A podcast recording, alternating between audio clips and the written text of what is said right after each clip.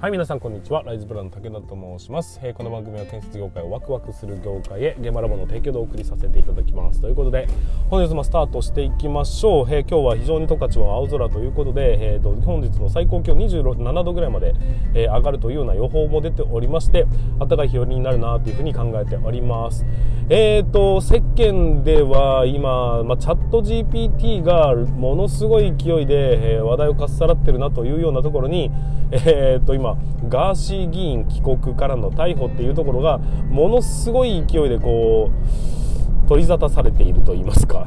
テレビを閉めておると言いますか。なかなかね、えーとまあ、どう感じていいのかわからないような状況になっておりますけど皆さんどう思います？ガーシーさん。僕の個人的なものすごく個人的な意見を言わせていただくならばどうでもいい。もうねあの、大事？そんなに大事？わかんないんだけどあんなにテレビでこう全員がこう逮捕を生中継するほど大事？やっぱりこう世の中の流れ的に。僕全然理解ができないんだけどもそんなことよりもやっぱり AI が進化したことの方が大事ですし、えー、て言うのかな、え、日経平均が3万2000円を突破したことの方がすごく大事ですし何て言うんでしょうか。まあ イーロン・マスクさんがツイッターを退任するみたいな話の方が大事ですしなんかこうもっともっとね世界の流れが大きく変わるようなことっていっぱいあるよねっていうで日本の中でもたくさんの問題って起きてるよねとかいろんなことを考える上でやっぱりガーシー大事っていうふうに、まあ、ちょっと思っちゃうなというところなんですけども、まあ、それはまあ視聴率を取れないとね、えーと、テレビ局はやっていけませんからっていうふうに考えていくと視聴率一番取れそうなところに食いつくのは分かるんだけどそこまで大事ではないのではないかというふうに思うんです。まあそのなんていうかなニュースの一角としてね やるってのは別にいいんですよ、ね、そうやってね、えーと、議員がね海外でっていうこともあるわけです、まあ、僕はその海外で議員をやってねでオンラインで例えば国会に参加するみたいなことってすごくできるようになったら素晴らしいことだよなっていうような、まあ、今までなかったじゃないですか。そういうような感覚でもしかしたらそういうこともできんじゃないかというふうに思ったりもしたんでそういう意味ではやっぱりこうまあね異端児的な人っていうのはいてもいいんじゃないのかなっていうふうに思いましたし、えーと思って見てたんです。ところがどっこい、まあ、1回も参加しないよねってなったらそれはね、えー、1回も出席しなかったら退学になるじゃないですか。学校だとかも。そうなってくるとそれは退学になるよねと ダメっていうことになるよねと。でいろんな人たちをね、えー、なんていうのこう攻撃しまくってたわけだからその分は帰ってくるのはしょうがないよねって、まあ、当たり前のことがただ起きてるだけなんだけどそんなにこう日本中のなんていうのかな興味関心をかっさらって人々の可処分時間をひたすら奪いい続けるために放送するってそんなにすごい出来事だとは思ってはいないんだけどね。まあ人間というのは人の噂話が大好きなもので。まあ、でも僕の人生にはおそらくほぼほぼ関係のないところで今いろんな事件が起きてるみたいなので。僕には全く、えー、興味が湧きませんがそれでもやっぱ情報としてはこう流れて入ってきてしまうのでまあだから排除するつもりはないんですけどもなんだかなっていうふうに思ったというころでございます、まあ、世間というのはねそういうもんだということを踏まえた上で僕らビジネスをする側の人たちはじゃあどういうふうな発信をするべきなのかっていうことを考えて動いていくというようなところが大事だなっていうふうに思いますのでそういう意味では、まあ、少し勉強になるなっていうふうに思っております。はいということで本日もスタートしていきましょう。準備の方よろしいでしょうか。それでは今日も立ち入り禁止の向こう側へ行ってみましょう。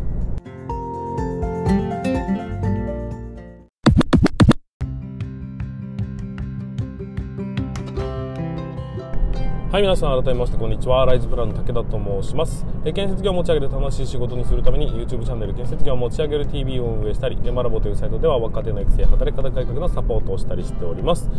ということで本日もスタートしていきましょうじゃないな。本日も本題の方に進めていきましょう。え、ー、と今日の本題は何かと言いますとえ、ー、と建設業界の流動性ってどうなんだろうっていうところについてちょっとね考察してみたいなというふうに思っております。是非最後までご視聴いただければなというふうに思っております。うん、この番組は建設業界のさまざまな話題や部下規制の話働き方改革の取り組み仕事力を上げる考え方などなど車で運転する空き時間を使ってお送りさせていただいておりますので多少の雑音につきましてはご容赦いただきたいというふうに思っております。はいということで改めまして、えー、建設業界の流動性についてについついてについて ついてお話ししたいなというふうに思っているんですけどもあのまあ、昨今ですね、えーとまあ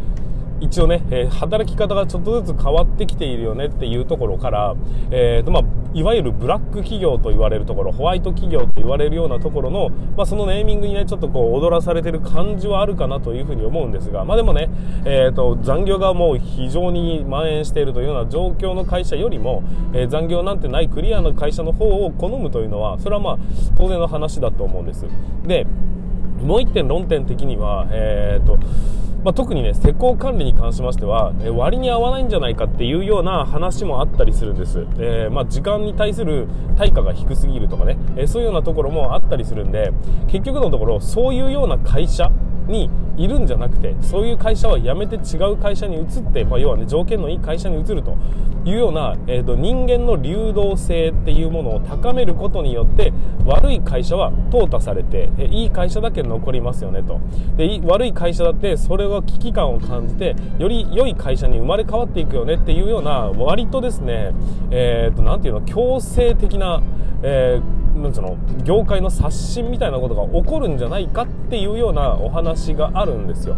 でこれに関して、まあ、いわゆるね建設業界の流動性を高めることっていうのは大事だよねというふうに言われてる部分なんですがちょっと待ってくれと。これ本当に大丈夫かっていうようなところもちょっとね、えー、と今回お話しさせていただきたいなというふうに思うんです。これあくまで、えー、僕の考えによるところも多いのでえーと、鵜呑みにしないでいただきたい内容ではありながら、まあ、でもねちゃんとこれ考えるきっかけって必要だよなというふうに思いましたんで、まあ、その辺をね、えー、含めた上でお話をさせていただきたいというふうに思っておりますのでぜひ最後までご視聴いただければというふうに思います、まあ、流動性って、まあそのね、人が移り変わっていくっていうこと、まあ、要は条件のいいとこ条件のいいとこにこういうふうにね人間が自動的に移動するようになると,、えーとまあ建設業界全体の底上げにつながるんじゃないかというようなお話があるんですけども本当に大丈夫かというところがいくつかあるなというふうに感じるんです。でそれは、まあ、その中の一番大きな要因は何って、えーと、建設業建設業というこの業態が地に足をつけてじゃないね。えっと地方に根ざした形で存在してなければいけないというような特殊性がまずね一つ挙げられるんじゃないかなっていうふうに思うんです。まあ極端な話ですがえー、っと良くないその状況の条件のあまり良くない会社があったとしましょう。でそこから、まあ、そういう会社はもう、えーと、時代に取り残されてるんだからどんどん外に行ってしまえというような感覚になり、まあ、それがね許されるというような状態になったとするじゃないですか。もっともっと簡単にこう移動できるような仕組みが出来上がったと仮定するじゃないですか。そうするとね当然良くない会社はいなくなっていくんだがえーと、なて言うんでしょう。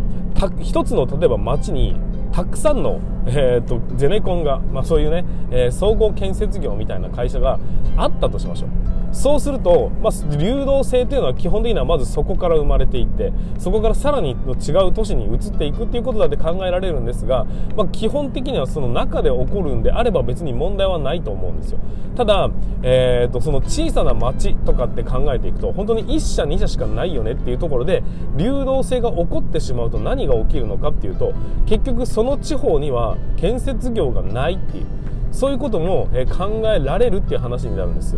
まあ、少なくとも建物っていうのは例えばアメリカにアメリカでですね建物を量産していってそれを輸出してっていうことってできるような産業じゃないじゃないですか。あくまでやっぱり建物はね、えー、そこの地面を掘って、えーと、そこに基礎を作って、えー、一品生産でその建物を建てていかなければいけないと条件に合わせた形のものを作っていかなきゃいけないというような状況になるんで要は地方地方に必ず存在していないと困るというようないわゆる建設業自体がインフラになってきているっていうような、えー、実態態ってありますよねって話なんです。なのでそこをないがしろにしてしまって流動性大事だよねっていうところだけが踊ってしまうと要は建設業全体で見た時には確かに状況の改善という意味では非常に素晴らしい考え方だと僕も思うんです。流動性ってそういうことですよねと、まあ、産業自体がね、えー、っとこうと強固なものになっていく。ブラックなところが淘汰されていくっていうのはマスで見ると全体で見ると確かにいいものだとは思うんです。でマクロ的に見たらいいかもしれないがじゃあ地方地方というようなところを見ていくと本当に大丈夫かいなっていうふうに感じるところが結構あるなっていうふうに思うんです。それに対して例えばこう人がいなくなってしまうことに対してまずいと感じてえー改善しようぜっていうふうに取り組む会社も当然あると思うんですよだけどそうじゃなくて人がいなくなっちゃったなってなった時にじゃあ廃業するかっていうふうな選択肢を取るそういう会社だっているんじゃないかなっていうふうに思うんですだから流動性っていうのが必ずしも正しいとは限らないっていうのが僕の結論だったりするんですよ。うんとっていうのは多分ですけど大きく分けなければいけなくてその分けるポイントっていうのは、まあ、人口だとかあとは、えーと、建設業の数っていうところに、えーと、もうちょっとフォーカスしなければいけないなと思うんですけども例えばその東京圏みたいなね、えー、その中にはおそらくゼネコンみたいな会社って死ぬほどいるんですよ。死ぬほどしたらおられね。めちゃくちゃいっぱいいるんです。だからその中で悪い会社は淘汰されていっていい会社だけが生き残っていく。要は人間がそのいい会社の方に移ることによってそこの力が増していく。つまりはホワイトな会社が、えーと、条件のいい会社というのが増えていくよねっていう考え方は全然ありだと思うんですが一方の地方っていう話になってくると地方の会社の実は条件が良くないんだというふうに分かった時に簡単に移動するって話になっちゃうと結局はうんと地方から離れてしまうという選択肢しかないっていうことになっちゃうんですよ。わかりますよね？そうなるとその地場には、えーと、そのゼネコンだとか総合建設業と言われるようなところが存在しないっていう街がどんどんどんどん量産されていくよねっていうことになるんで結局建設業がえっ、ー、と何て言うのかなその街にはいないっていうことになりうるって話なんですよ。だとすれば流動性っていうのは必ずしも、えー、起こってはいけない部分なのかもしれないというふうに思うんです、まあ、ただし、えー、これによって強制的に、ね、会社が改善されるっていうことがもしも起こるんであればそれはどんどんなるべきだとは思いますしそれに対して危惧を感じる会社が多いんであれば全然問題ないと思うんですけどもまあいいかもうしょうがないよね時代だもんねっていうふうに感じる会社がだっているんじゃないかなっていうふうにちょっと思ったんです。まあ、どうすればいいのかってなかなか難しいところではあるんですけども、まあ、結局のところ流動性が大事だと悪いところは淘汰されるべきだっていうのは、えー、マクロの視点で大きく見た時には確かにその通りかもしれないが産業の中で移動するのは別に問題ないだろう。いやいや違うんです。もっともっとセクションを区切っていった時に、えーと、地方と、えー、都市圏だとかっていうことっていうのは分けなければいけないですし地方でそういうふうな流動性が起こるっていうことは良くないことだと思うんです。一番理想的な流れは何かっていうと流動性が起きないようにしっかりと教育体制を整えて、えー、しっかりと,、えーと、会会社としてのまっとうな働き方っていうのはどういうものなんだっていうのをしっかりと突き詰めて、えー、なんていうの思った通りの働き方ができるようになる。そのそれがここのうちの会社はこういうふうにしたいんだと。例えばね、えー、1日12時間ぐらい働くっていう会社でもうゴリゴリで働いていきたいんだという会社を目指してる会社がそうなるんであれば別に問題ないじゃないですか。えー、まあそれから結果ね、人が集まるかどうかは別として。だけど、そうなってしまっているっていうところはちゃんとやっぱり是正すべきだとは思うんです。で、えー、そそういうふうになっていくことによって、えーと、自分の目指した会社が出来上がってその会社に集まってくる人たちが増えてきてっていうふうに、えーと、各自で強い会社を作っていくんであれば別に問題はないんですが気が付いたらそうなってしまったところに関してじゃあ潰れてしまえと淘汰されてしまえというような考え方っていうのは本当に皆さんの生活にとっていいことなのかっていうところ。ここをですねもう一度考え直した方がいいんじゃないかなっていうふうに思うんです。やっぱりまずは理想論としては各会社がしっかりと力をつけていく、えーと、しっかりと自分の会社の良くないところを見つめてそれを改善するように努力することなんです。じゃあ続きましてそのそれができないっていうんであればじゃあ淘汰されるべきなのかって言われるとそうではなくてそうじゃない会社が参入できるようなそうじゃない会社がね参入できるような形を取っていくべきなのかなというふうに思ったりするんです、まあ、なかなか一概に答えが出せるものではないんだけどもただ一点流動性というのが必ずしも正義ではないんじゃないかと、まあ、この時代を考えていくとねやっぱり流動性って大事だよねっていうことも思いますし、えーと、個の力が強くなってきてますんで、えー、自分の力で、えー、切り時代を切り開いていく。要は独立するっていうことも視野に入れた上で、えーと、スキルを手に入れるために働くんだっていうのも考え方としては素晴らしいことだとは思うんですがただ、えーとブラックだからいなくなってしまえば良くなるだろうっていうのは一概にはそうは言えない部分って多いよねと。で結果としてその流れというのが、え、自分たちの会社会社じゃないね、え、生活っていうのを圧迫してしまう恐れだってあるわけですから、まあ、それをどう改善していくのかっていうところに注力するのが本来はね一番いい流れなんじゃないかなって思ったというところなんです。難しい問題だよなっていうふうに思いながらもだけどやっぱり改善すべきところは改善しなきゃいけないんですが改善なんかしなくたって今までやってこれたんだっていうふうに、えーと、もうこのままでいいんだと思ってる会社っていうのは少なからずあるっていうことも踏まえた上でじゃあどういうふうに変わっていくべきなのかっていうところをねしっかりと捉えて進んでいかなければいけないと思います。でまた大きな会社だと,、えーと、いろんなこうセクションに分けて分業化することだって可能なんですけども小さい会社であればあるほど全ての仕事を自分が担わなければいけないと、まあ、規模は小さい。だったとしてもやる量というのはそんなに大きく変わらないんですよ。